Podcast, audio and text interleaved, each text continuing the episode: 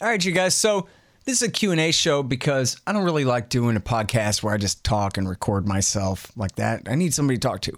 So I got Mr. Soup from the Reddit group, and he's going to sit there and listen to me rant and rave, and I guess he's going to ask me some questions to set me up here.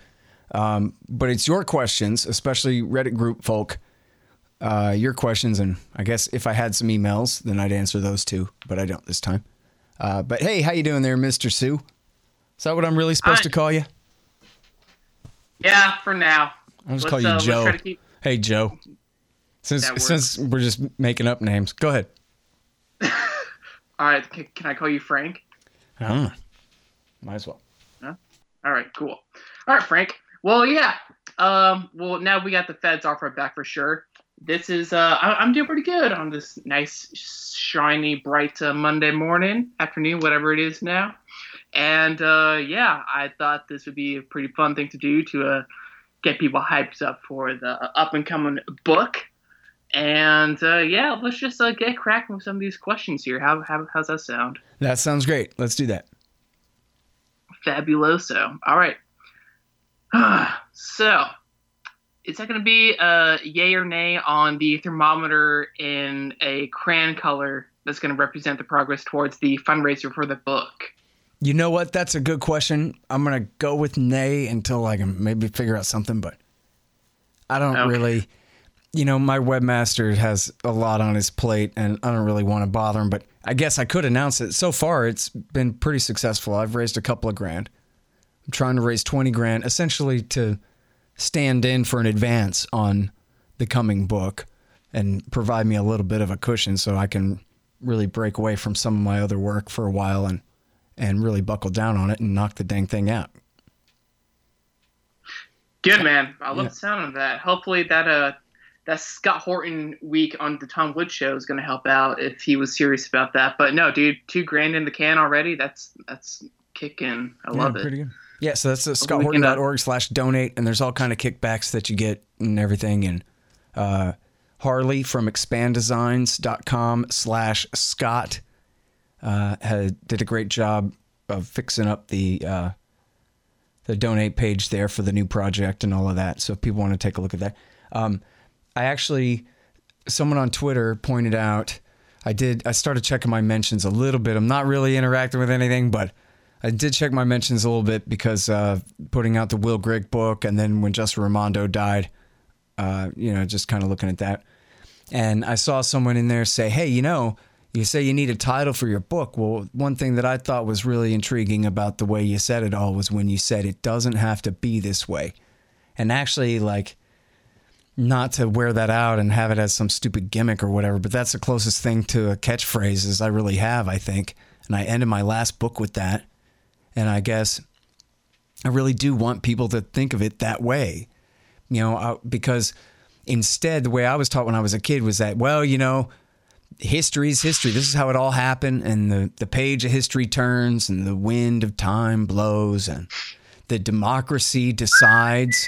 And so everything is the way it had to have been, or else you wouldn't even be here and all that thing. And yet, no, man, I mean, especially for libertarians, we just, at our core, it's incompatible with our view of individualism, that there's such a thing as the winds of time blowing or the forces of history that determine this or that or other things. It's individuals that make decisions that determined this, that, or the other thing, on the large ones and the small ones. And that means necessarily that whatever it is, for good or for ill, it doesn't have to be the way it is. And it can be changed if people just have the imagination to think about it another way. And especially after 20 years of this, I mean, everyone who reads my book is going to have to admit that I'm right, just like they did on the last one. For sure, man. We can only help. So I was gonna say. So that, how about that for a title? What do you think of that for the title itself? It doesn't have to be this way. Time to end the war on terrorism. I love it. I was gonna suggest that, and I also love "Come Home" or "Just Come Home," because I even commented in the group it's really about how you make people feel at the end. You can put as much substance and notes and whatever in it, but as long as you actually, you know, pull at their heartstrings a bit, that's gonna be like a nice, you know, hook, line, and sinker. But I love both of them. I think shorter might be best. And plus, right. I mean, if people weren't familiar with like Ron Paul saying it, then but see, that's the problem with it too. Both are great. And all due respect to him, and I quote him in the last book, of course, saying "just come home," and I paraphrase him too out of context, I think, and like borrow that from him as a homage to him or something, you know. But I don't know if I want to exactly take his phrase to use as my title in that way. I don't think that's appropriate, really, to do it exactly like that. I don't know. I'm not really sure that that's the best title, but that is the point. I'm glad that guy picked up on that, because that is all I'm ever really trying to get people to see, is that it doesn't have to be like this. It never had to be like this. I mean, hell, in my book, I quote the guy who was in charge of the hunt for bin Laden at Tora Bora, the CIA officer Gary Bernstein, saying essentially this whole thing could have been over by New Year's. The whole war could have ended in 2001. None of the rest of this had to happen at all. And that was with that. He wasn't even just saying if they had let me go ahead and get bin Laden. He was saying even all other things being equal, even with bin Laden escaped to Pakistan, still, he'd send some cops after him now. War's over. War's done. Unnecessary. Nothing to fight. So if it never had to be this way in the first place, it sure as hell doesn't have to continue this way now. Yeah. Anyways. I wish I could answer that question. But yeah, no, go with... Was there a question? All your heart. As corny as that is. All right, so real question. Crayons aside, we got neocons go hard after Obama's Iran deal. Indeed, it's shady. The plain load of cash, not telling Congress, John Kerry. Gareth Porter says it was a good deal. But I somehow don't trust that Obama would do this big shady thing out of the goodness of his heart. If the deal was good, why was it shady? Why did Obama want it so bad? Does he just hate Israel because of his anti-colonial views inherited by his Kenyan father? Why does even Tulsi Gabbard say the deal has flaws? What are these alleged flaws? Well, so there's a lot there. Can you like hold that up? Yeah, man. Let's start. I mean, with essentially, it goes like this. I mean, you tell me if I leave any of those unanswered, but I'll try to be brief here. Essentially, we didn't need the deal at all. Iran is already in the deal, the Non-Proliferation Treaty, since 1968. And that treaty says that if you don't have nukes, you swear not to ever get them, not to make them, not to buy them. And you have a safeguards agreement. You agree to have a safeguards agreement with the International Atomic Energy Agency that gives them the right to verify the, quote, non-diversion of nuclear material to any military means. And that's exactly what Iran has done the whole time. The worst thing you could say about their nuclear program is that they're developing a latent nuclear capability. In other words, they're showing that they can master the fuel cycle. They can enrich uranium. They could enrich it up to weapons grade, although they never have. So back off, don't bomb us, because if you bomb us, then we might have to, go bury it under a mountain somewhere where you really can't get to it and go ahead and make a nuke. Right now, they're essentially saying they have an unloaded revolver. Don't force them to put bullets in it. And so, but that's not good enough to the United States. And really because of Israel. Israel's policy is that if Iran has a nuclear program at all, then that's tantamount to them having a nuclear weapons program. And so even though Lyndon Johnson sat there and let Mao Zedong get nukes without invading China to prevent that, the idea is that America will go to war to prevent Iran from getting a nuke if they ever try to get one, which, as I'm saying, the case is they never have. They've been within their safeguards agreement all along. The CIA and Israeli Mossad, despite Benjamin Netanyahu's propaganda, agree that all research into the possibility of nuclear weapons in Iran ended in 2003. And yet Gareth Porter shows where even that is based on, one, the Israeli-forged so-called smoking laptop, and two, some DIA-intercepted purchase orders for quote-unquote dual-use equipment that later was verified by the IAEA to actually be for the benign other use, in the dual use, at universities and other places, just like it claimed in the purchase orders in the first place. They were not straw purchases for a military program. The ring magnet is doing whatever it's doing at the university right there on the shelf where everyone can see it and has nothing to do with nuclear or anything. And so even the conclusion that they even had a research program into nuclear weapons up until 2003 when America got rid of Saddam for them never even was true. Okay? But there's this giant fake hoax by really the Clintons too, but especially George Bush and then Barack Obama, that said that this is a danger and that this is intolerable, that Iran has this nuclear program. And essentially, TV will never say that, look, they're within the safeguards agreement. Now, you can read it in the newspaper if you're looking carefully, that they are again verified to not be developing nuclear weapons.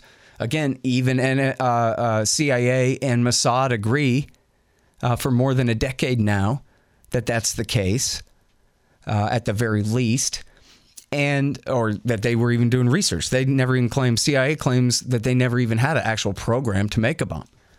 Correctly, they say that. And so, even though they were within the safeguards agreement with the IAEA, the idea was that that's not good enough. Now, Obama should have just stood on the truth and said, that's ridiculous. It's perfectly good enough.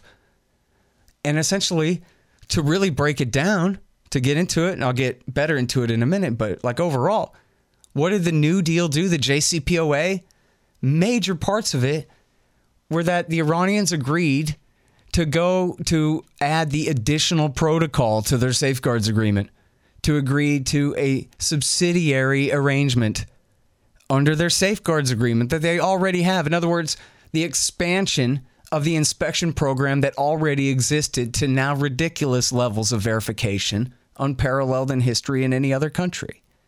So we'll go through here. What does America do for Iran in the JCPOA, the Obama deal? Lift the sanctions and give them, as you said, a pallet full of cash. That was their money. That was money that Jimmy Carter stole from Iran in 1979 during the Iranian Revolution and was holding this whole time. And that, I forget if it's the World Court or there's another one that's just like it, I forget the name, that decides civil cases between sovereign states, essentially. That had already ruled that America had to give them their money back. And so I really do hate John Kerry, but you have to hand it to him. I don't care who you are. You have to hand it to him.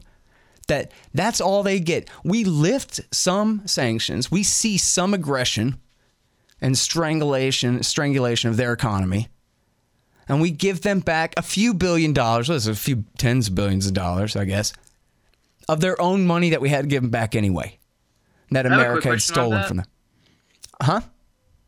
I have a quick question on the whole money thing. That was like ransom because they had our prisoners back in like when the revolution first kicked off. Can you do some background on that real quick? Oh, well, on the whole Iranian Revolution real quick? Yeah. So in 1953, America overthrew the democratically elected prime minister, Mossadegh, and reinstalled the Shah Reza Pahlavi, the monarch, who was essentially a right-wing fascist pseudo-king. And, the Shah is like the Caesar, right? And he was deposed in 1979, in February of 1979, in a giant revolution, a nationwide revolution and uprising against him, which was led, not entirely, but as the most powerful faction were the Shiite religious authorities. And you might wonder, right? Because he was running like on Westernism. He was he was secular and all that, and basically the Iranians that were living there already basically wanted more religion in their life. So that's kind of why they overthrew him. Yeah, no, he was a fascist dictator is why they overthrew him. The fact that he was secular, I'm sure, you know, was part of the argument by the religious authorities. But was that the reason that the whole country rose up to overthrow him? No, it was because he was a tyrant. He was a sock puppet, dictator, fascist thug imposed on them by the British and the Americans from outside. So think about if they had installed, if the Iranians had installed a monarch or some Shiite Ayatollah in power in your state, it wouldn't necessarily be just his sect that you object to or his lack of one. You know what I mean? That would be maybe part of it. See what I mean? I was just playing like devil's advocate, sort of, because I guess the U.S. won the propaganda campaign of Iran being the shopping mall of the Middle East. So I thought that's kind of like why the revolution happened, because it just wasn't like non-secular enough for them. But it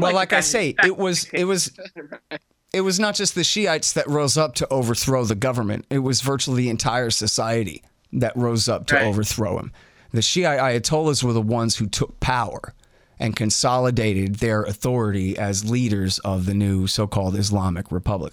And, you know, the Persian Shiites, I believe, are a solid 55 or 60% of the population of the country, something like that. They're a majority, but they're not a super majority, I don't believe.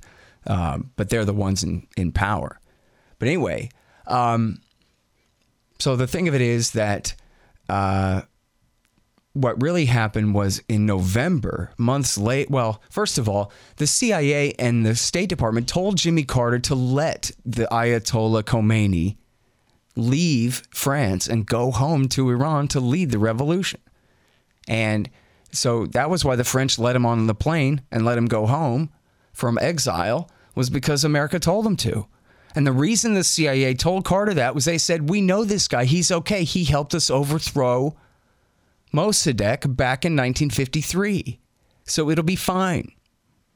But then what happened was, well, first of all, it wasn't fine immediately after the revolution. But then in November, everything went to hell because David Rockefeller convinced Zbigniew Brzezinski to convince Jimmy Carter to let the Shah into the United States for medical treatment. He was dying of cancer.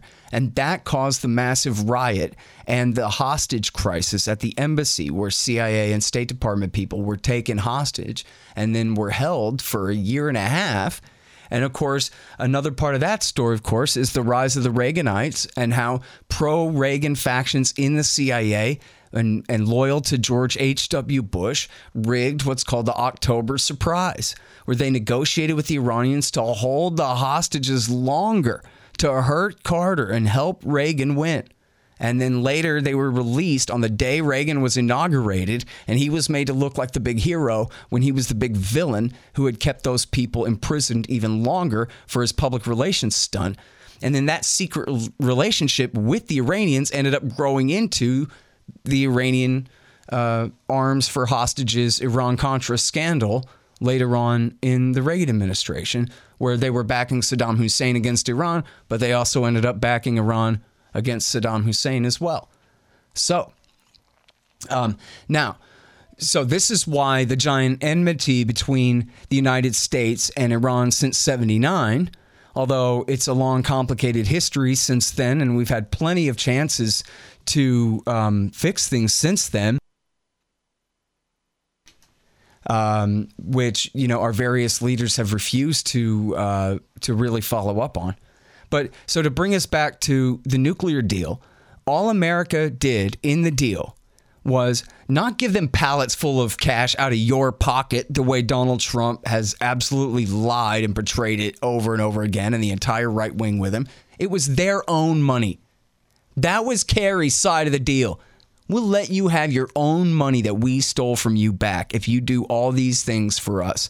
And their answer was, okay. So Yeah, you diverted me before I got to explain why to give credit to John Kerry. I hope people made it all the way through that side thing about 79, because I hate John Kerry, and I don't want anybody to think I like John Kerry, but I'm just saying any deal you ever heard where I come to your garage sale and I steal the bank off of your table and then I buy up all your lamps and chairs with the money I just stole from you and then claim that you're the one getting over on me? Now, this is the worst deal ever for me? Get the hell out of here, okay? These right-wingers, first of all, aren't acquainted with the truth, so they could hardly be the ones to explain it to you right, because they don't know what they don't need to know details. All they need to know is their story, their narrative about, oh, boo-hoo, the anti-Semitic, Muslim, anti-colonialist. I love that. Barack Obama. Like, he's not just Bill Clinton in blackface. Give me a freaking break. These people with their silly little narratives. Why not go full bore with he's the Antichrist because it says in the Bible if America has a black president with a funny name, that means that he's literally the devil come back to life. If you're going to be completely stupid about all of this and not even try to read the damn deal or know the first thing about it, hey, you know what? Barack Obama and the Ayatollah are in league with Satan to kill all the poor little innocent Israelis there. You win. Fine. Go about your day. You won. Anyway, for everybody else, what Iran has to do in the deal is, first of all, completely limit their program. So they shut down the Fordo and the Com facility, the Fordo/Com facility, both names for the same thing, and turn it into a research facility only. So they're not producing enriched uranium there at all. And then at the Natanz facility, they turned off 2/3 of their centrifuges, went from 30,000 down to 10,000 spinning centrifuges in their cascade. They agreed to whole new limits on the amount of enriched uranium, which is still only 3.6%, has to be, you know, high 80s or really above 90% uranium-235 to be weapons grade.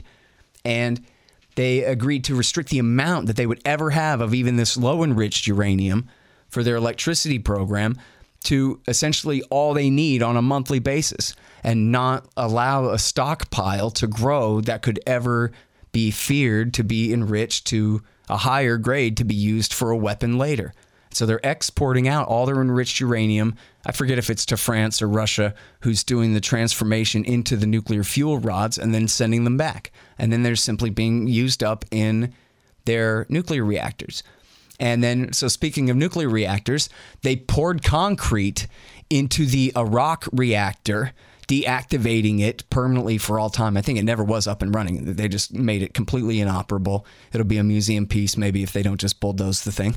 And then the Bushehr reactor is, Jesus Christ, the Bushehr reactor is a heavy water reactor, and it does possibly produce weapons-grade plutonium.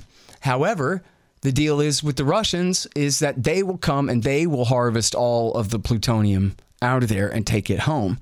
And by the way, that plutonium is produced with heavy impurities that make it impossible to use as a weapon unless you have a purification facility to refine that plutonium, which they do not even have in the first place. And under the deal, the Russians take, every so often go in there and harvest out all the waste and take it back to Russia where it's safe and where hey, they already got thousands of H-bombs. Don't worry about them.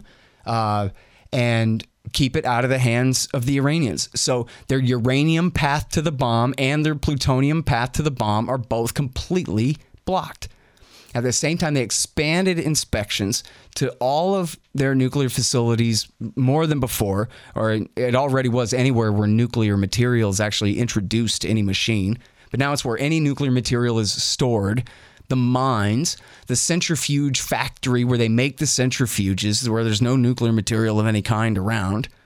And they've expanded the IAEA's mandate to inspect to the nth degree. Now, Trump says, oh, no, because we can't go to military bases. Well, that's just a lie. I mean, what he's doing there is he's pretending that, oh, we can't just walk right into any military base in Iran whenever we feel like it without notice is the same thing as we can't go there at all. But that's just not true. And all you have to do is read the deal. And there's a mechanism to inspect even their military bases. Imagine America bending over for that and letting these people, letting the United Nations force us to open up our military bases to their inspection. Good luck getting past our militia before you even get to the gates of the base. You try that around here. But anyway, they can go right into their military bases. All they have to do is show probable cause. In fact, not even that, just a reasonable suspicion. And the reasonable suspicion only has to satisfy America's closest allies, France, Germany, and Britain. And if France, Germany, and Britain agree with America that, yes, hey, there's a reason to be suspicious that something is going on at a military base that we need to look at, then even if Iran, Russia, and China disagree, they are outvoted. And there is no UN Security Council veto here. This is the JCPOA committee. And so all America has to do is convince our closest allies in the world to agree with us that there's a reason to look at their base, and then they have to let us in. And if they don't, then all of the sanctions, quote unquote, snap back. If they resist, then that means that the United Nations sanctions that apply to Russia and China too, that apply to the whole world, the crippling sanctions of the Obama era, not just like Trump is doing, enforced by America and against all of these other countries, but under world law of UN Security Council resolution, those sanctions all snap back into place as punishment if Iran resists. Okay, so we gave them nothing except a little bit of sanctions relief and their own money back. They completely scaled back their program and expanded inspections in return, including, yes, even their military bases. And so what did I leave off the list of all those questions there? Did I hit everything? Go back. Yeah, that was pretty much it. I think the main thing is, like, what flaws does Tulsi Gabbard see in the deal? I have no idea, but she's wrong. I know Rand Paul had to lie. The Ayatollah said, listen, this Iran deal, this JCPOA, it doesn't prevent us from making nuclear weapons because we weren't making nuclear weapons anyway. And then Rand Paul came out and said, oh my God, what a terrible deal. The Ayatollah himself says that the deal doesn't prevent Iran from getting nuclear weapons. Just outright lying about what the Ayatollah meant by that. When in fact, of course it does. If you read the thing, and Rand Paul knows how to read, if you read the thing, it absolutely does prevent them. Other than in the most absolute, deconstructionist sense that you can't entirely ever disprove that something isn't true. There could be a mountain somewhere with a secret program under it that no one in the history of the world has ever had the slightest bit of evidence of, I guess, within the realm of magic and theory. But there is no reason to believe that that is true at all. Everything they got is known, is monitored, is inspected, is locked down. And is no threat. Simple as that. And everybody who says otherwise is a liar. And the fact that even in the question, oh, is it because Obama hates Israel so much? Man, you know what? You should hate Israel so much for filling your head with so much nonsense. For 20 years, they told you Iran was making nukes. Did it ever occur to you that they might have a couple of bombs by now? If that were true... It was never true. They were manipulating you like you're a stupid, helpless child and they're an adult telling you things to believe that you cannot figure out aren't true by yourself. Shame on you for letting liars manipulate you. Just read this stupid deal. If I didn't answer one question, it's why did Obama even do this? And the answer is just to get the Israelis to shut the hell up. Just to get the war party, a.k.a.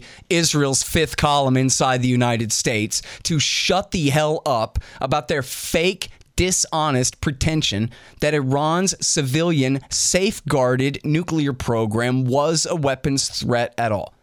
As I said, everyone just acted like the NPT didn't exist. Everybody just acted like the safeguards agreement and the regular inspections was some other dimension, some other time and place, no relevance to our story that these guys are making nukes and must be stopped. So what Obama did was he came and said, I'll go ahead and do a new double extra super deal with Iran that cannot be denied. And now look at the reality. Who hates the JCPOA the most? It's all of Barack Obama's enemies, and it's Israel's highest partisans, like John Bolton, who wants a war. In fact, I have a clip here of Bolton in 2007 when he worked for, or right after he stopped working for George W. Bush, explaining that he was trying to provoke Iran to leave the nuclear deal, the Non-Proliferation Treaty back then, which he said would give the advantage to them. So, in fact, I think this is it right here. Let me see. Mohamed Al-Baradei is an apologist for Iran. He has taken positions in flat violation. No, that's not it. Let me turn now to the question of the Energy Agency. They have not rejected the sanctions resolution. They have not done anything more dramatic, such as withdrawing from the Non-Proliferation Treaty or throwing out inspectors of the International Atomic Energy Agency, which I actually hope they would do, that kind of reaction would produce a counter-reaction, actually would be more beneficial to us.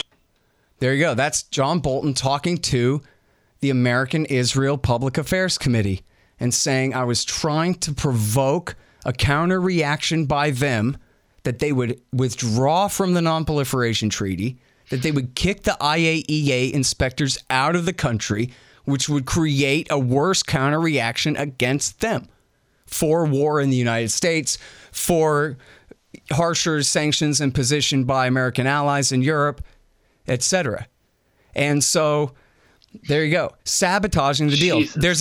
There's an article today at antiwar.com by the great Jason Ditz, and it says Rouhani, that's the president of Iran, offers U.S.-Iran talks for sanctions relief. So here the Iranians have been saying no talks. We can't take the Trump people seriously. We can't deal with them, and so we're just going to wait them out or do our best. But here they're saying, okay, fine. If you give us a little bit of sanctions relief, then we'll meet with you. Okay? And then so what does Mike Pompeo say? He goes, no, the last time we had a deal like that, it led to the nuclear deal, which was bad. But so what he's saying is, as Jason Ditz puts it here, Pompeo's position is in keeping with his push to drive Trump toward war with Iran. But it also shoots a hole in the idea that the U.S. really wants a diplomatic engagement, as his objection to Rouhani's proposal is the very idea that the talks might happen and lead to a deal, which he considers a bad result. So they want to talk. He claimed that they all claimed that they were renewing all the sanctions. The U.S. has withdrawn from the deal now under Donald Trump and reinstituted all these sanctions. And the idea is to force them to the table to negotiate to get a better deal. Now Rouhani comes crawling and says, OK, let's talk. Give us a little bit of sanctions relief and we'll talk. And Pompeo says, no way. And what's his justification? Not that lifting sanctions would be a reward to them or some kind of garbage, you know, Dick Cheney 2002 nonsense in the first place, but not even that. But just that, no, we're afraid that talks might lead to a deal. And we don't want a deal. There are some hawks who want war with Iran. And they see a deal like the NPT and the JCPOA as an obstacle to war. That's the reason that Obama passed the deal, was to stop the war. And that's the reason these people hate it, is because it's in their way. After all, isn't it the case that they had to stop pretending that Iran is making nukes right now as long as everybody's in the deal? They couldn't really get away with that anymore. The NPT doesn't exist for some reason? Well, the JCPOA does. The Obama deal does. And it's in the headlines constantly that the IAEA again confirms that the Iranians are abiding by the deal in every way. It's 15 consecutive times, right? Something crazy like that. Oh, since the JCPOA, I'm not certain, but it's been hundreds and hundreds and hundreds of times all along. The agency continues to verify the non-diversion of nuclear material in Iran to any military or other special purpose. This is like having an ATF agent living at your gun shop. And I don't mean in the gun walker sense where they help the CIA arm up the Sinaloa cartel. That's not what I mean. I mean, like if you had a gun shop and there was an ATF agent who had an office at your gun shop, making sure you were within the letter of the law on every damn rifle sale. It'd be pretty hard for people to then, for the Justice Department to then come in and say you're running machine guns. If you got a Treasury agent sitting right there breathing down your neck. Is that clear? Yeah, crystal. No, I think it's kind of funny because it's true that Iran actually has expanded their nuclear production, but I mean, it seems like the U.S. has deliberately made that happen just to come up with an excuse. Because if you can't export whatever energy you have, yeah, it's gonna build up, but I feel like that's just like by U.S. design. Is that right? Yeah. I mean, of course, they're saying, oh, no, look. They're above the limits of the deal, but they're the ones putting sanctions on anyone who cooperates with them for exporting their material to keep themselves under the limits. And the whole thing is a sham. And then, yes, the Iranians have, from my point of view, made something of a mistake by increasing, what? Not up to weapons-grade purity. They increased up to like 4% something. It's still electricity grade. Make their nuclear reactor run a little bit hotter, but nothing near weapons grade at all. They're just... Well, now they're at 5%, so now it's the end of the world. Yeah, which just goes to show, I mean, what's going on here is they're ratcheting up the pressure on their side because America has declared total financial war against them. This is a country that's never attacked us. You know, it's true that in 1983, they backed the Amal militia that attacked American Marines in Beirut. But then that day, Ronald Reagan said, what the hell was I thinking having those Marines there in the first place, and pulled them out again. And they were combatants. You know, I'm not saying that's okay. They were asleep at the time. It's a sad event and whatever. But you got to go all the way back then to find an attack. Then there's a whole bunch of lies about how they were responsible for the insurgency in Iraq. You know, truth of the matter is that of the 4,500 Americans who died in that war, 4,000 of them were killed by the Sunni-based insurgency in the war that America was fighting on behalf of the Shiite alliance. 500 were killed by Shiite fighters. But those Shiite fighters fought for Sadr. He was the least Iranian tied of the Shiite factions. Dawa and Skiri, the most Iranian tied, were the ones that America favored the most. And then they just made up this ridiculous lie that any time a Shiite set off a bomb, that bomb came from Iran. But that's not true. And it's been debunked 100 times back in 2007. And it was debunked again this last week by the great Gareth Porter, and including on my radio show in L.A. on Sunday, which will be up on my website, scotthorton.org, real soon here. That's just not true.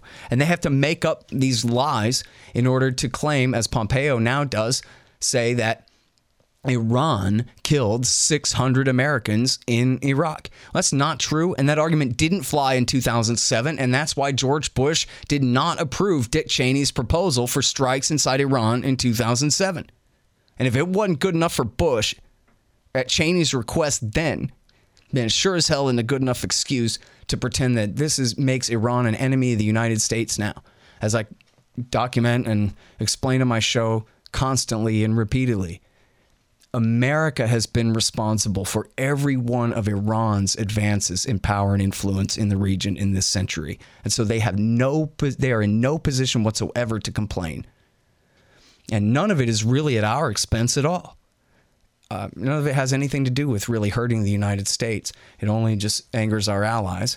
But if it's all George Bush and Barack Obama's fault, then what right does Donald Trump have to complain about Iranian power? And in fact, you know, like it or not, America fought Iraq War III arm in arm in alliance with those very same Shiite militias against the Islamic State in Western Iraqi Sunnistan from 2014 through 2017. Barack Obama and Donald Trump's war to destroy the Islamic State was fought again in alliance with Iran. against a group that America had backed to try to limit the power of Iran in the first place. But it just blew up out of proportion and then thus had to be destroyed itself. The whole thing's crazy, man. And anybody who wants to, you know, show up in the middle of that and say, well, I heard that the Israelis said that the Iranians are trying to make a nuke and kill everyone who never did anything, is just, I don't know. I don't mean to be too cruel about that, but for God's sake, man, it's 2019 and a half right now. People should have been able to figure out the truth of some of this stuff. Again, if Iran was making nukes for 25 years straight, wouldn't they have at least one or two? People need to be explained that by me. People can't think of that themselves. Like, hey, maybe the Israelis have been jerking my chain all this time, you know, to plagiarize Dave Smith. Oh, I don't know. That doesn't sound like them. They wouldn't do that. Yeah. When it comes to Iraq, it's just like they're just nominally Shia in charge there right now. I mean, it's not like from Baghdad down to Basra. In the east and the south, I mean, the west, but they nominally are the government of the whole country. But the reason that ISIS was able to take over all of western Iraq was because the Shiite groups that America and Iran worked together to put in power in Iraq War II, they really didn't want to rule western Iraq. They figured, well, we have the east and the south and the capital city, thanks to George W. Bush helping with the ethnic sectarian cleansing campaign there. And so all the Sunnis out in Fallujah and Ramadi and Mosul, screw them. And not so much Ramadi. They had a little bit of a presence in Ramadi. But, you know, a year before Mosul fell, which was in June of 2014, Patrick Coburn was on my show saying that he went to Mosul and there were no Shiite Iraqi army fighters around anywhere. And he went and found them, and they were way back behind Shiite lines. And they explained to him that they were like on Fort Apache out there. My words, not theirs, but essentially they were out there occupying foreign land, foreign territory, Western Iraqi Sunnistan, and that their supply lines back to safe Iraqi Shiistan were too thin and unreliable. And they felt like they did not have, you know, essential force protection. And so they were AWOL. In other words, there was no Iraqi government presence, no real Iraqi army presence in Mosul, or significant portions of it were just gone. And then, so a year later, when ISIS rolled in, the ones that were left turned tail and ran. Because they knew that they didn't really have the support because the government of Baghdad wasn't committed to quote-unquote protecting, that is, dominating that part of Iraq. They had theirs, and let the Sunnis go burn in the sun was Maliki's strategy. And so when Barack Obama and John Brennan and Hillary Clinton and Leon Panetta and David Petraeus started committing high treason and backing al-Qaeda in Iraq, in Syria, beginning in 2011, which ended up, you know, leading to the rise of the rebirth of al-Qaeda in Iraq, in the form of this massive group, and allied with, of course, Saudi and Qatar and Turkey and Israel, all helped support financially and with weapons to the various jihadi groups over there, all of which helped to lead to the rise of the Islamic State, as the fighters and the guns and the money are all very fungible inside those movements. Mythical moderates fighting, quote-unquote, side by side with actual al-Qaeda guys firing American tow missiles at Syrian tanks. I mean, come on. This is what created the rise of the Islamic State. And why did they do it? As Barack Obama told Jeffrey Goldberg, just to help bring Iran down a peg. It's in the article is, as president, I don't bluff. And you know what it is? It's Obama telling Jeffrey Goldberg, who is like head Likud commissar in American media, that Jeffrey Goldberg, please tell the American Zionist movement that you trust me, that I really mean it when I say, as president, I don't bluff. Even if it comes to a war, I will never let Iran get nuclear weapons. All these right-wingers saying I'm trying to help Iran get nuclear weapons. Jeffrey Goldberg, you know that's not true. I'm trying to get this deal through this so that we don't have to have a war at all. And that part is true. And that's his motive for giving the interview to Goldberg in the first place, was, would you please tell them for me kind of thing. But in the interview, Goldberg says, hey, if we did a regime change against Assad in Syria, that would help bring Iran down a peg, don't you think, Mr. President? And Obama says, that's right, Jeffrey Goldberg. That's exactly what we're doing. And Goldberg says, well, geez, can you tell us more about your efforts doing that? And Obama essentially says, oh, if I told you, I'd have to kill you. He says, I'm sorry, Jeffrey Goldberg, your clearance isn't high enough for me to tell you what we're doing there. In other words, yes, he's authorized the CIA to finance a bunch of terrorists and to work with our allies to finance a bunch of terrorists, a bunch of bin Ladenite head choppers, suicide bombers to try to take out Assad because he's friends with Iran. And that's what Israel wants. Simple as that. So how far do you think the new payment system in STEX is going to go? Like, do you know anything more about that other than what you talked with Mike Maharney about?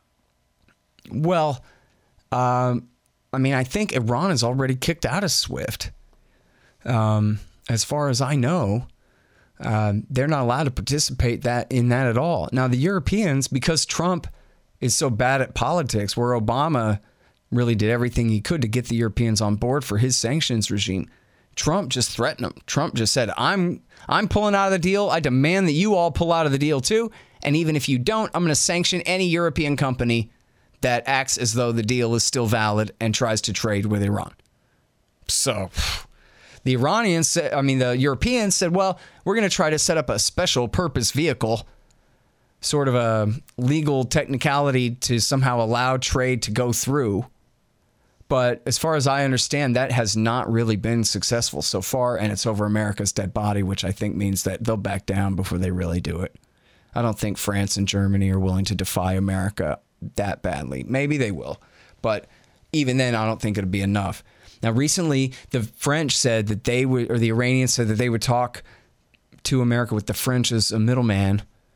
And then as I mentioned in the story about Pompeo shooting the idea down, Rouhani the president went ahead and said he's willing to have some talks with America right now in exchange for some sanctions relief. And if we got their head in a vice like Joe Pesci, you know what, we could crank that back a tiny bit for some talks, you know what I mean? Unless the point is just to murder them, then it makes sense to go ahead and back off a little bit and have some talks. We're in the position of strength. They never did anything to us. We're the aggressor here. We have every reason in the world to back off. You know, if it was up to me, I would completely drop every bit of sanctions, pull every ship out of the Gulf, and tell the Iranians good luck, and I'd really appreciate it if you would stay inside the Non-Proliferation Treaty. But I don't even have any use for the JCPOA. I don't give a damn. And you know what? Speaking of Jeffrey Goldberg in The Atlantic, Ehud Barak, who was at the time defense minister, and Benjamin Netanyahu, who at the time was prime minister, still is, they both told Jeffrey Goldberg that even if Iran did get nuclear weapons, they are not afraid that Iran would try to use one on Israel. They don't believe their own lie about that. They told that to Jeffrey Goldberg. You can read it yourself in The Atlantic. You know what they said? They said, we're afraid that if Iran had nuclear weapons, that would limit our freedom of action elsewhere in the Middle East. Their own words. Their ability to be aggressive against neighboring states. Like, say, if they wanted to start a war against Hezbollah, maybe they would have to be reluctant if they knew that Hezbollah's ally Iran had a nuke back in Persia. And then the other, I love this. This is the excuse for America's foreign policy being completely hell-bent around this issue, is that, as Ehud Barak puts it, they're afraid there could be a brain drain of talented Israelis to the United States if there was a credible threat of Iran holding a nuclear bomb. And so that is the supposed existential threat to Israel, that Israeli grad students in the United States might not come home. And that's why, according to the Israeli defense minister and prime minister, the defense minister then who's running against the prime minister now, who's still the sitting prime minister, Benjamin Netanyahu and Ehud Barak, these two, that's their excuse for all of this. You know what Danielle Pletka from the American Enterprise Institute, and very powerful and influential neoconservative from Iraq War II days, she said, you know, the real concern is that they would not use the bomb, and that that would then be taken as proof that they, in fact, are a responsible power and can be dealt with as a regular nation state, just like other nation states. And we cannot allow that to happen. So in other words, they have this narrative that Iran is such a destructive force. But if they were sitting there holding a nuke and never used it, then that would prove that their narrative is not true. And that would be detrimental to their untrue narrative. And we're supposed to put up with this. Huh? I said they would have successfully proven a negative for once. The whole thing is completely crazy, man. All right, more questions? Wait, did I miss anything on Iran there? You got that whole list of questions there. Did I miss anything? Let me double check. I think the last thing, which is the whole Tulsi thing. If you want to, like, just speak on, you know, how she's not like a total dove.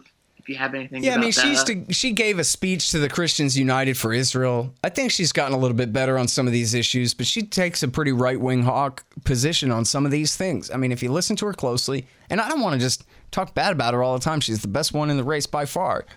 But what she says is essentially, to paraphrase her, she says what I just said, that Barack Obama and John Brennan were essentially committing treason in Syria. They were backing al-Qaeda in Iraq— in Syria. In other words, the worst part of the Sunni-based insurgency from Iraq War II, the Sunni-based insurgency that killed 4,000 out of the 4,500 Americans who died over there, they backed those guys as long as they were on the Syrian side of the line. In fact, me and Jason Ditz used to joke on the show in real time as this was all playing out, that America still, even as they were pulling troops out, they still had the CIA drone war going on inside Iraq, and that they were hitting these jihadists close to the Syrian border.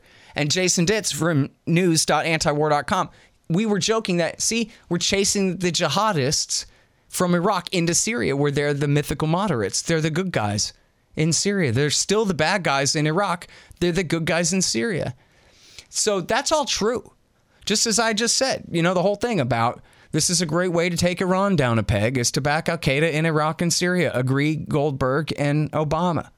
Okay, that's what an anti-Semite, anti-Israeli type Barack Obama is. He was doing this for them, in great part, because they hate Iran more. Never mind who knocked your towers down, essentially. So Tulsi Gabbard, she was in Iraq War II. She knows the difference between Muqtada al-Sadr on one side and the Sunni insurgency on the other. And you can't just pull the wool over her eyes and make her not understand that, oh my God, Barack Obama is backing al-Qaeda in Iraq, in Syria.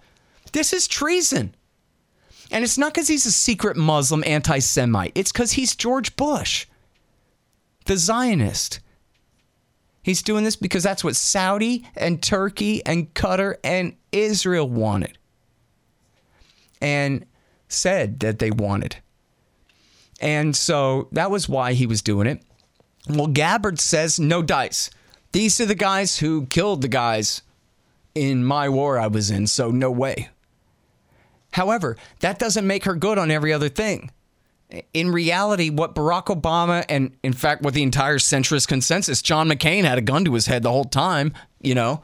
It was the entire Republican-Democrat leadership consensus to do this all along. It wasn't just some fringe thing, but in the scheme of things overall, it was absolutely an insane policy and essentially, well, I don't want to say a diversion from the government's true mission over there. How about a diversion from the government's mandate over there, which is to fight terrorism? Not my mandate, but from the American people, to fight the terrorists who attacked us. Instead, they're so far off their mission, they're lying with the enemy that attacked us against their strategic rival in the region that never did anything to us.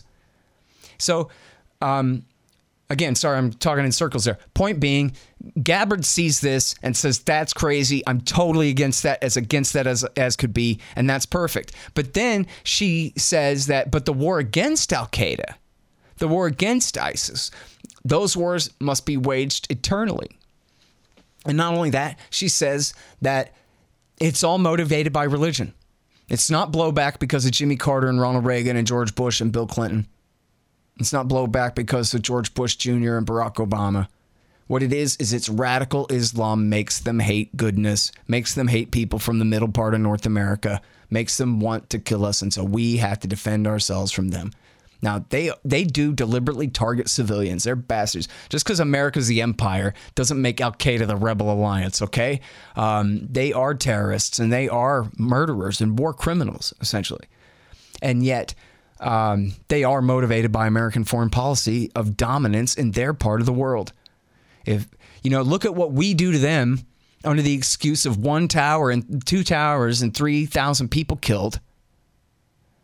We wage this entire war. Imagine how we would react if literally the Middle Eastern caliphate superpower dominated North America in every way, owned all of our sock puppet leaders and enforced tyranny over us. Think how much we'd hate them then. Think how much we'd bomb them eventually, one way or the other, if that was the case. That is what happened here. Just put the shoe on the other foot. The reality is America has a policy of dominance in the Middle East that far predates the terrorists' war against us or our war in the name of fighting them. And that's the reality that she refuses to acknowledge. And I don't know if she doesn't know that or if she's just afraid to go that far and put it that way or exactly what it is. But it's not just that. I might even kind of let that slide a little bit. I don't know, a little something. I don't know. I'd still say something. But then she gets into this Rand Paulian hyperbole that I have nothing but contempt for, where she says this, dude. She goes, look, you still have some Al-Qaeda in Syria. There's still some ISIS guys in Western Iraq, and there's Al-Qaeda in Yemen, and there's Al-Shabaab. There are hundreds of these groups all across North Africa and the Middle East and da-da-da-da. Well, you know what? That's a lie. That couldn't be further from the truth. She just named four, all of whom are direct beneficiaries of America's policies on their behalf in Iraq, Syria, Yemen, Somalia. She could have added Libya too. But we're talking about now in the entire region, a number of groups that you can count on one hand. All of a sudden she turns that into hundreds? Oh, I meant to say this earlier. When Mike Pompeo lied and claimed Iran killed 600 Americans in Iraq War II, Donald Trump turned around and claimed 2,000.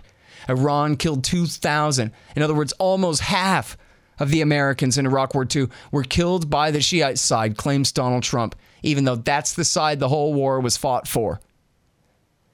Mike Pompeo says 600. That doesn't sound big enough. Let's make it bigger, Donald Trump claims. And then here's Tulsi Gabbard pulling the same stunt.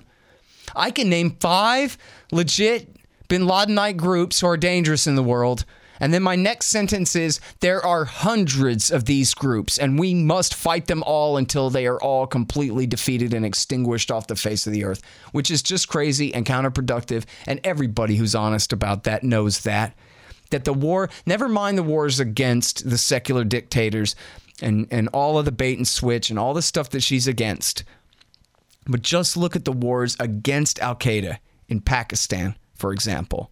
Well, killed tens of thousands of civilians who had nothing to do with Al-Qaeda, led to a whole gigantic war between the Pakistani government and the Tariqi Taliban, the Pakistani Taliban, that was inconclusive and didn't lead to a significant diminution of their powers, I would say. Even after tens of thousands of people were killed. And then guess what? A bunch of Pakistani Taliban refugees fled to Afghanistan for safe haven, where they later renamed themselves ISIS and pledged loyalty to Abu Bakr al-Baghdadi and their goals, and have become the excuse for America to stay in Afghanistan longer now, a war that Tulsi Gabbard doesn't support. But the excuse for that war to continue is the direct result of the war against Al-Qaeda, the CIA drone war against legitimately targeting the original Arab friends of Osama bin Laden hiding among the Tariqi Taliban in Pakistan. And all it did was lead to far worse consequences, and at the cost, again, of tens of thousands of civilians' lives. Not just from the drones, you understand, but from the Pakistani government's war in alliance with the U.S. against the Tariqi Taliban in general during that same time frame, early Obama years. 2009, 10, 11. Okay? Absolute catastrophe. And then the other only, and I'm sorry, there really are only two, okay? The only actual two wars that weren't a bait and switch against an Iranian friend or a secular dictator was in Yemen, starting with Obama in 2009 against al-Qaeda in the Arabian Peninsula, who had blown up the coal and who, after Obama started bombing them, tried to blow up a plane over Detroit on Christmas Day 2009 with the underpants bomb. And they also did the Charlie Hebdo and one of the other, I think the Eagles of Death Metal attack in France were both by them. And they also did a printer cartridge plot to try to blow up a plane that failed. So a real terrorist group. And Obama bombed them, and all he did was grow them. It's like pouring water on weeds. And the more innocent people he killed, the more people joined the al-Qaeda-led resistance there. One of the first major strikes they did in December 2009 against a couple of al-Qaeda suspects who they correctly identified as a couple of al-Qaeda guys. Well, they bombed them when they were at a meeting with a village elder who was a tribal chief who was telling them, you better get the hell out of my town or my guys are going to kill all of your guys. That was the purpose of the meeting. Was the local tribal chief was reading these guys the riot act and telling them that they better stay the hell away. And then a drone flies by and bombs and kills him and them and a bunch of innocent civilians nearby as well. 20-something women and children were killed.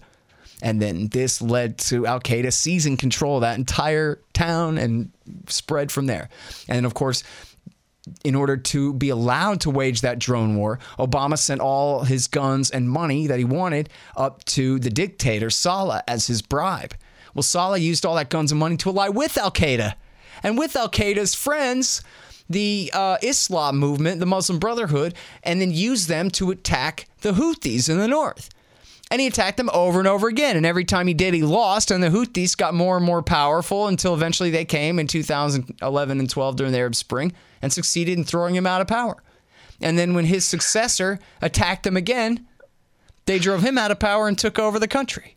And after that, America and Saudi Arabia, UAE, and Britain and our other allies launched a war of genocide against the people, the civilian population of Yemen, in order to try to get them to overthrow the Houthis for us. That was Obama did it, all within one presidency. Launched a war of genocide to try to reverse the direct consequences of his previous policy. And so those are your wars. That's when they're not doing a bait and switch and attacking Saddam or Gaddafi or Assad. That's when they're actually focusing on al-Qaeda guys. Those are the consequences. So Tulsi Gabbard ought to be man enough to say, forget this. We don't have to sit here and pretend to believe a bunch of nonsense, okay? What, Dick Cheney's going to make fun of you or something? I mean, this is crazy. It's 2019. We're going to sit here and pretend that this is still a thing that's legit at all? And the thing is, too, is it's the parable of Ron and Rand. Can't you see? You gotta go ahead and just be brave and tell the truth. You try to come at it with this sort of coy, kind of half-assed little bit of an argument. Sometimes when you don't drop it, you get nowhere. You get people like me who's anti-war and dying for an anti-war candidate who I would never vote probably, but I might support a Democrat and do a lot to boost a Democrat if I really, really believed that they really were going to be good on this. But you give me a bunch of Rand Paul sort of half-assed measures, then I'm going to be disappointed. And I can already see it's not just me, it's actual lefties who would support her, who are really deflated by her hedging. Which is, and the thing is about it is if you don't pay close attention, you might not notice that she hedges all the time. You might just think, yeah, she's a great anti-war candidate, but like, hey, half the time she's hawking it up. In fact, she says, when it comes to wars for terrorism, I'm against it. But when it comes to wars against terrorism, you bet I'm a hawk. So, that ought to be pretty blatant, but she ought to also just shut it down. It's not going to get her anywhere with anyone. She's going to be anti-war. She ought to go ahead and get it right. And especially because the time has gone on. The new poll just came out where the American people and all the veterans are at the same number, where it's 65% and better think that the whole terror war should have never happened. That's what the troops say too, and she's a troop. She was stationed at Balad Air Base in the Sunni Triangle. She wasn't a combat veteran, literally, but she was on a base where dudes were dying. I mean, she was in that war. And, I mean, if Hawkeye and Radar were in the war, then she was in the war. And so she has every ability to say, and she does all the time, say, I was in the war, so shut up. I can say whatever I want. And good for her. Go ahead and beat everyone over the head with that as long as you're saying anti-war stuff. But so then, why be coy? You got the greatest shield in the world. Your right flank is covered completely on who's a tough guy around here.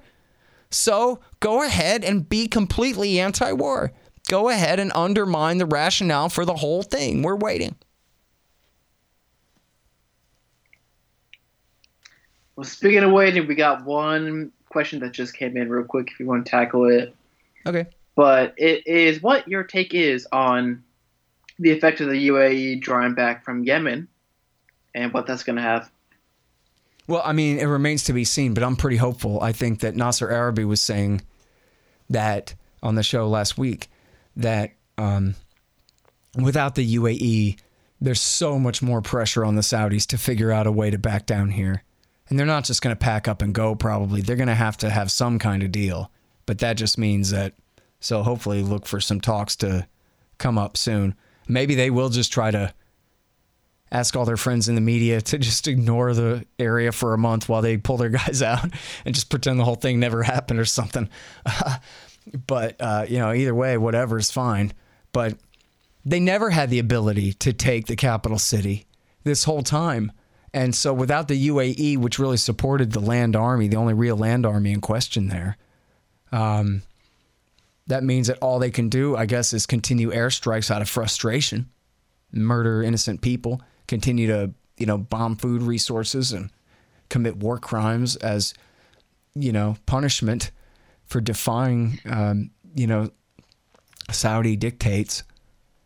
You know, everybody hates this guy, Mohammed bin Salman, the crown prince who had the Khashoggi, the Washington Post writer, tortured and murdered.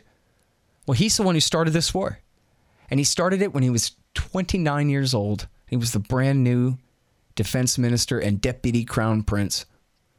And he went, I better do something macho so that people take me seriously around here. So he started a war. You know, I don't know. I'm still waiting on word of whether Karl Rove was advising him directly or what, but he went ahead and started a war, and then it worked. You know what? He was able to use the stature from the launch of that thing to have all his enemies arrested and declare himself crown prince. So now he doesn't even need to be the defense minister, too. He's not the deputy anymore. Now he's the crown prince under his father, and had his cousin bin Nayef arrested and imprisoned and out of his way. And so this is what the libertarians call public choice theory, right? Where, as in fact, Justin Raimondo calls it libertarian realism. All foreign policy is based on domestic policy or domestic politics. Economics of politics. Yeah. And so this guy had to do what he had to do to start the war. And that meant start a war of genocide. It was labeled Operation Decisive Storm. And that was 4.5 years ago. And you know what, too? There's an article by Robert Malley who, you know, he's a mixed bag, but he was in the Obama years. He was in the Obama government at the time. And he wrote a piece in defensenews.com recently. Or maybe it was Defense One. Is this a long, bloody, indecisive, or indeterminate quote? No, that's from the New York Times. Yeah. But so this is a more recent piece. And he describes the decision-making process in the Obama government as essentially non-existent. As it made it sound like it was sort of a mumbled conversation in a break room on a Saturday And they're like, well, what are we going to do here? I don't know, man. I don't know. And he said he went and tried to reproduce it and went and contacted the other people involved in the conversation and stuff. And nobody ever really remembered recommending that we go ahead and start this war. And some people thought that they remembered Obama said, okay, but only we'll help defend Saudi Arabia, but we won't help them actually attack Yemen. But somebody else didn't remember that. And somebody else said that, yeah, no, Obama did it. And then somebody else said, you know, I don't know if we ever really gave an outright go-ahead. And it's like, this is your history of how you launched a war of genocide on behalf of a foreign country that the American people don't care about. Ask the American people, they really care what happens in Saudi Arabia, where they cut people's hands off for stealing, cut people's heads off for daring be a Shia, for daring to protest and defy their government. You know, recently, they executed a whole bunch of Shiite dissidents who had done nothing but protest, no terrorism whatsoever, done nothing but peaceful protest. They were murdered, and their leader was beheaded. They were all beheaded, pardon me. Their leader was beheaded, and then his headless corpse was crucified. Right? Like false propaganda you would hear about North Korea. True about Saudi Arabia. And we're supposed to care so much about what happens to this government that we're willing to do all this for them. And then you ask the Obama people who launched a war of genocide on behalf of the new deputy crown prince of Saudi Arabia why they did it. And their answer is, I don't really remember very well exactly what we were thinking when we decided that, okay, we'll go ahead and do this. And when the whole war has been authorized by the U.S. all along, protected diplomatically by the U.S. all along, armed with bombs and guns the whole time by the U.S. all along, and with American mercenaries and spies and Air Force personnel to, you know, maintain, do all the care and feeding of the Saudi Air Force and all that, helping with the targeting and all the intelligence for the targeting, doing the refueling flights up until last fall anyway, when America finally sold the Saudis enough Boeing refueling tankers that now they can finally do it themselves, although that probably means with American crews on board those planes still helping that happen. And with the American Navy helping to enforce the blockade in the Red Sea and in the Gulf of Aden there. And so, yeah, there you go, man. It's an American war. This is what the Obama guys call leading from behind, right? Like in Libya. We'll pretend essentially that it's the British and the French taking the lead, but everybody knows that Uncle Sam is the one with all the money and all the guns and all the bombs and all the expertise. And so that's exactly how it goes. Bringing back to the UAE, that's also not to say that they're not going to stop funding HTS up there against Syria trying to take back Idlib, including them in Qatar and Saudi Arabia. Good question. Well, I don't know who is funding the al-Nusra in Idlib province at this point. I mean, I know that the Syrian army tried to attack them, and then a Turkish-backed force attacked the Syrian army back and drove them back. So that supposedly is not Al-Qaeda, but it's a force, a separate militia backed by Turkey that is refusing to let the Syrians and the Russians finish the job there. So I don't know what Putin's position is. I guess the status quo is holding for now. Yeah, I thought you had one of the Coburn brothers on there. I could be wrong, but I mean, you know, Assad and them were making some progress, right? I think they were like 14 miles in to Idlib that they were able to take back, against like 70,000-80,000 backed factions. Yeah, I'm not exactly sure. Maybe sort of. Okay. Yeah, I mean, generally speaking, yes, you're correct, but in detail, I don't know. But dang. I mean, I do think though that you know, America, you know, Donald Trump called off CIA support for the terrorists in June of 2017. I'll never forget the Washington Post headline was, "In move sure to please Vladimir Putin, Trump Jesus cancels Christ. Support for rebels in Syria." These are Al-Qaeda terrorists. And so they call it treason that he's ending a program of the highest treason you could possibly imagine. But anyway, so if that's the case... Well, and we all know why. He's surrounded by all these hawks, and he's too dumb to know his ass from his elbow, and so he can't tell, you know, what should be done or when or who's on whose side. He can't remember from day to day what the hell it all means, and he has no consistency to tell the hawks on this or that side, that they have to shut up. He already made the other decision. And meanwhile, I mean, the Russians, the Syrians, and the Turks, they all worked this out without the Americans' involvement. The Turks' problem is that they think if the Syrian army moves in there, that's going to strengthen the Kurds' position. But I don't see why they need to worry about that, because the Kurds, the Syrian Kurds, know that without a deal that allows the Assad government to reinstitute a monopoly on military force in their part of the country, that they are wide open for attack by the Turks, literally, and they're also setting themselves up for Erdogan's argument that they must be attacked because they are the monopoly on force in Syrian Kurdistan and not the Syrian state. But so the solution is easy. The Kurds have already come to this realization. They're not stupid. They don't want to be wiped off the face of the earth by the Turkish military. They wouldn't stand a chance against it in a real full fight. And so they know that they already have indicated, they already are talking and dealing and willing to let the Syrian army retake all of Syrian Kurdish land. So why that isn't good enough for Erdogan at this point, I don't know. Don't they already have an advantage in Turkey because they won that election, there was a revolution, and people in prison voted for the Kurds and everything? So, I mean, don't the Kurds have the advantage over that? Don't the Kurds in Turkey have the advantage over Erdogan?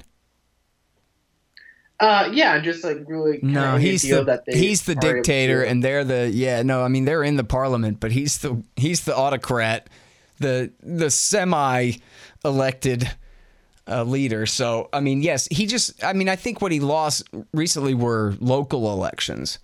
I think the parliament thing was previously back a couple of years ago. But no, the Kurds are in no dominant position inside Turkey's government of any kind. That's for sure. And I don't think they have any say whatsoever about what Erdogan does to the Syrian Kurds, for example. Gotcha. Just real quick, I think we're going to questions. I just want to know, lastly, kind of how you feel about the whole Quincy Institute, because you had Andrew Bacevich on, and I thought that was a great back and forth, but I just kind of wanted to... see how hopeful, optimistic you are about it. I thought it was pretty cool, but, there's always questions. So. Sure. Well, I actually just wrote an article about it for antiwar.com, so that'll be running tonight and tomorrow on antiwar.com. It's called 2 3/4 Cheers for the Quincy Institute. I want to call it 2 5/8, but Eric said that people don't understand fractions well enough for that. So 2 3/4 Cheers. It is... Yes, odd that it's backed by Soros and Koch, but I trust Andrew Bacevich and Trita Parsi and Eli Clifton that they're no sellouts, certainly not for a measly $1 million. Are they going to sell out? That's like pennies. Yeah, it's nothing. And Bacevich told me that they brought their program to Koch and Soros and said, we want your money. And they agreed. And that was it. There were no strings. And he said he was realistic. They could come later and say, hey, now that you like our money, we're willing to finance you for the next couple of years, too, if only you'll turn evil on something or whatever. And that wouldn't work. And that he hopes they don't try that. And that's a realistic possibility. But they're not going to let that happen. And I trust him on that. So I kind of only withhold a quarter of a cheer because of the brand name of Koch and Soros to different factions on the left and the right, especially, are particularly, they're both hate figures, essentially, to certain factions. And yet, I don't know. The only thing nice to say about George Soros I can think of is that he has helped to back legal pot initiatives since the 1990s, and it probably, if it wasn't for him, legal pot in California might have never happened in the first place there, the medical pot that started the whole thing off. So, you got to give him credit for that. I mean, you're talking about a lot of people who did not go to jail who otherwise would have. So that's really something to his credit. On the other hand, virtually anything else you can say about the guy is pretty bad. It's all supporting quote unquote democracy, which always ends up just meaning American supported factions and usually right in Russia's old sphere of influence in a way that helps perpetuate the Cold War and put us all in danger. and is, you know, to be highly resented in a great many ways. And if you're any kind of libertarian or right-winger, then you probably, resent a lot of his support for liberal and left-wing groups in the United States on all kinds of various issues. Who knows? The Kochs are, just like George Soros, Charles Koch is a hate figure to the left, to some in the libertarian movement as well, I should say. But, not you know, Cato, certainly... though, right? Huh? I was joking, saying not Cato, though, right? No, they backed, I think they've backed Cato all along, essentially. Rothbardian factions who hate them. But But anyway, and they are conservative Republican businessmen, extremely wealthy oil men. I mean, you can say they're not arms dealers. They make carpet and tires and oil and stuff that people need in a free market, more or less, I should say, a capitalist type system such as it is. But they used to be much more ideologically libertarian than they are now. But it's legitimate that they're anti-war. I mean, as I say in my article, as a full disclosure, that antiwar.com founders Eric Garris and Justin Raimondo used to work for Charles Koch in 1979 and 80, protesting the reinstitution of draft registration. And he was financing a right libertarian anti-draft movement in the country. And Eric Garris and Justin Raimondo were running it for him. I've never worked for a Koch-backed group, but they do back a lot of groups in our libertarian movement, for good or for ill. I mean, when they're trying to help... when Cato's trying to help George W. Bush put all the Social Security money in the stock market bubble, I mean, holy crap. Can you imagine if that had been allowed to happen? The catastrophe there, the bubble that popped in 2008, that same one. My God. But on the other hand, they back all of our greatest heroes in their foreign policy department, Doug Bandow and Ted Carpenter and John Glaser and on and on and on, a bunch of really great people there. They back Reason, which is 95% good. Even if you hate them, you got to admit they're 95% good. They back the Institute for Justice, which sues on behalf of the little guy to protect him from the state daily, who do absolutely heroic work. And so, I don't mean that all this work that's done all then gets to reflect just positively like a halo on Charles Koch, but... it is true. I mean, I do give him credit for he pays the salaries of a lot of our best guys, man. It's just a fact. And he's always been like this. I mean, I know people who know him, essentially. Like I say, Eric Garris, the boss at antiwar.com, used to work with this guy on a daily basis. And they were anarchists. They were Rothbardian anarchists. I think, splitting with Rothbard personally probably hurt that a little bit. And plus, again, they're very rich business interests, so that kind of demands conservatism rather than libertarianism, doesn't it? Once you got that much money. But anyway, I think we can just take it for what it's worth that – I'm going on way too long about this. I think we can take it for what it's worth that Soros and Koch, they are who they are, and I don't think anybody has to be too cynical about them one way or the other, right? I mean, I think it's legitimate that both of them consider the current policy to be too much. And so they are willing to back this group. But now who's the group? The group is run by Trita Parsi and Andrew Bacevich. As you mentioned, I interviewed him about this, and Eli Clifton. And these three guys are heroes. Now, there's another reason, though, that I only give them 2 3/4 cheers is because none of them are libertarians. None of them are, pure Ron Paulian non-interventionists. Bacevich is a conservative, and Trita Parsi and Eli Clifton are both progressives. Although I don't guess I've ever really gotten into Eli Clifton's politics very much, but I'm fairly certain that that's correct. And then the other two people that I don't really know, but one of them's a professor who Columbia, but who seems pretty dang anti-interventionist from what I've seen, explicitly renouncing the doctrine of American military dominance on the planet. In other words, undoing all of America's national security strategy since the end of the Cold War, which is pretty dang good, and also calls into question our alliance with Israel, quote-unquote alliance.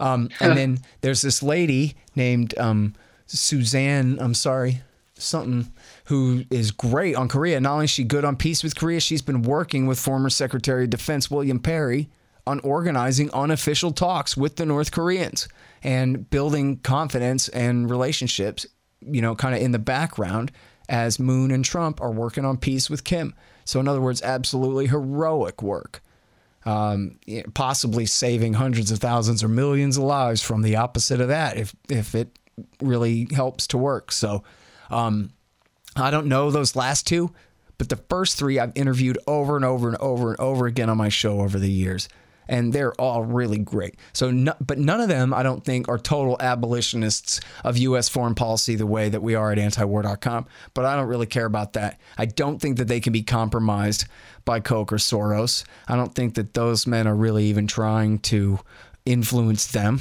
as much as just support what they're already doing. And what they're already doing, I don't know exactly the specifics, but I'm going to go ahead and trust that it's going to be good enough for me by far. You know, as you heard on that show, Bacevich and I have disagreed about Asia for years. We've talked about Asia for years. And he just can't imagine a situation where America leaves Japan and Korea and just washes our hand of it and come back home and then just wait and see what happens. He thinks that Japan and South Korea would rearm so much so fast and put China on edge, and China would arm up against them, and things can get real ugly real fast, and that America's the Dutch boy with his finger in the dike holding the thing back. Now, I don't necessarily buy that, but that goes to show he's not a total non-interventionist, but he is smart, really smart compared to the rest of these chumps, and that was the way he phrased it. Quit being stupid. Quit doing things like try to dominate the entire Middle East that we don't need to dominate at all, and stick to important things like preventing Japan and China from going back to war, which I don't think we need a military presence over there to do that, but he does. But anyway, so that to me, though, is within the margin. This is a guy who I run probably, 49 out of 50 of his articles for antiwar.com that he writes for Tom Dispatch. I republish at antiwar.com. I can't really think of a time I've ever rejected one of his, but maybe I have, once or twice, probably over China or maybe over global warming or something. But this is a guy who's essentially 99% good. So what the hell do I care, man? That's absolutely good enough for me.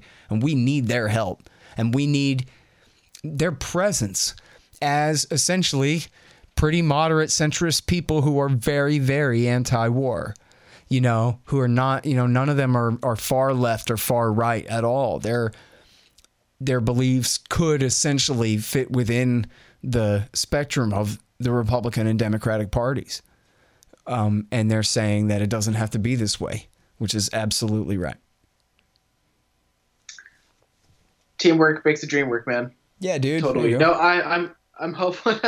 I'm hopeful. And by the way, what you just said, it really doesn't have to be this way, which I'm all in favor for that being the title of the upcoming book. But that's going to be up to you. But any last words about the book and the fundraiser and all that good stuff and anything else we want to let the good people know about? Well, I guess just, first of all, there's more than 5,000 interviews now over at on the interview feed, and it's scotthorton.org/interviews. So if people want to check those out, I got a zillion of them for you, and I'm still recording them all the time.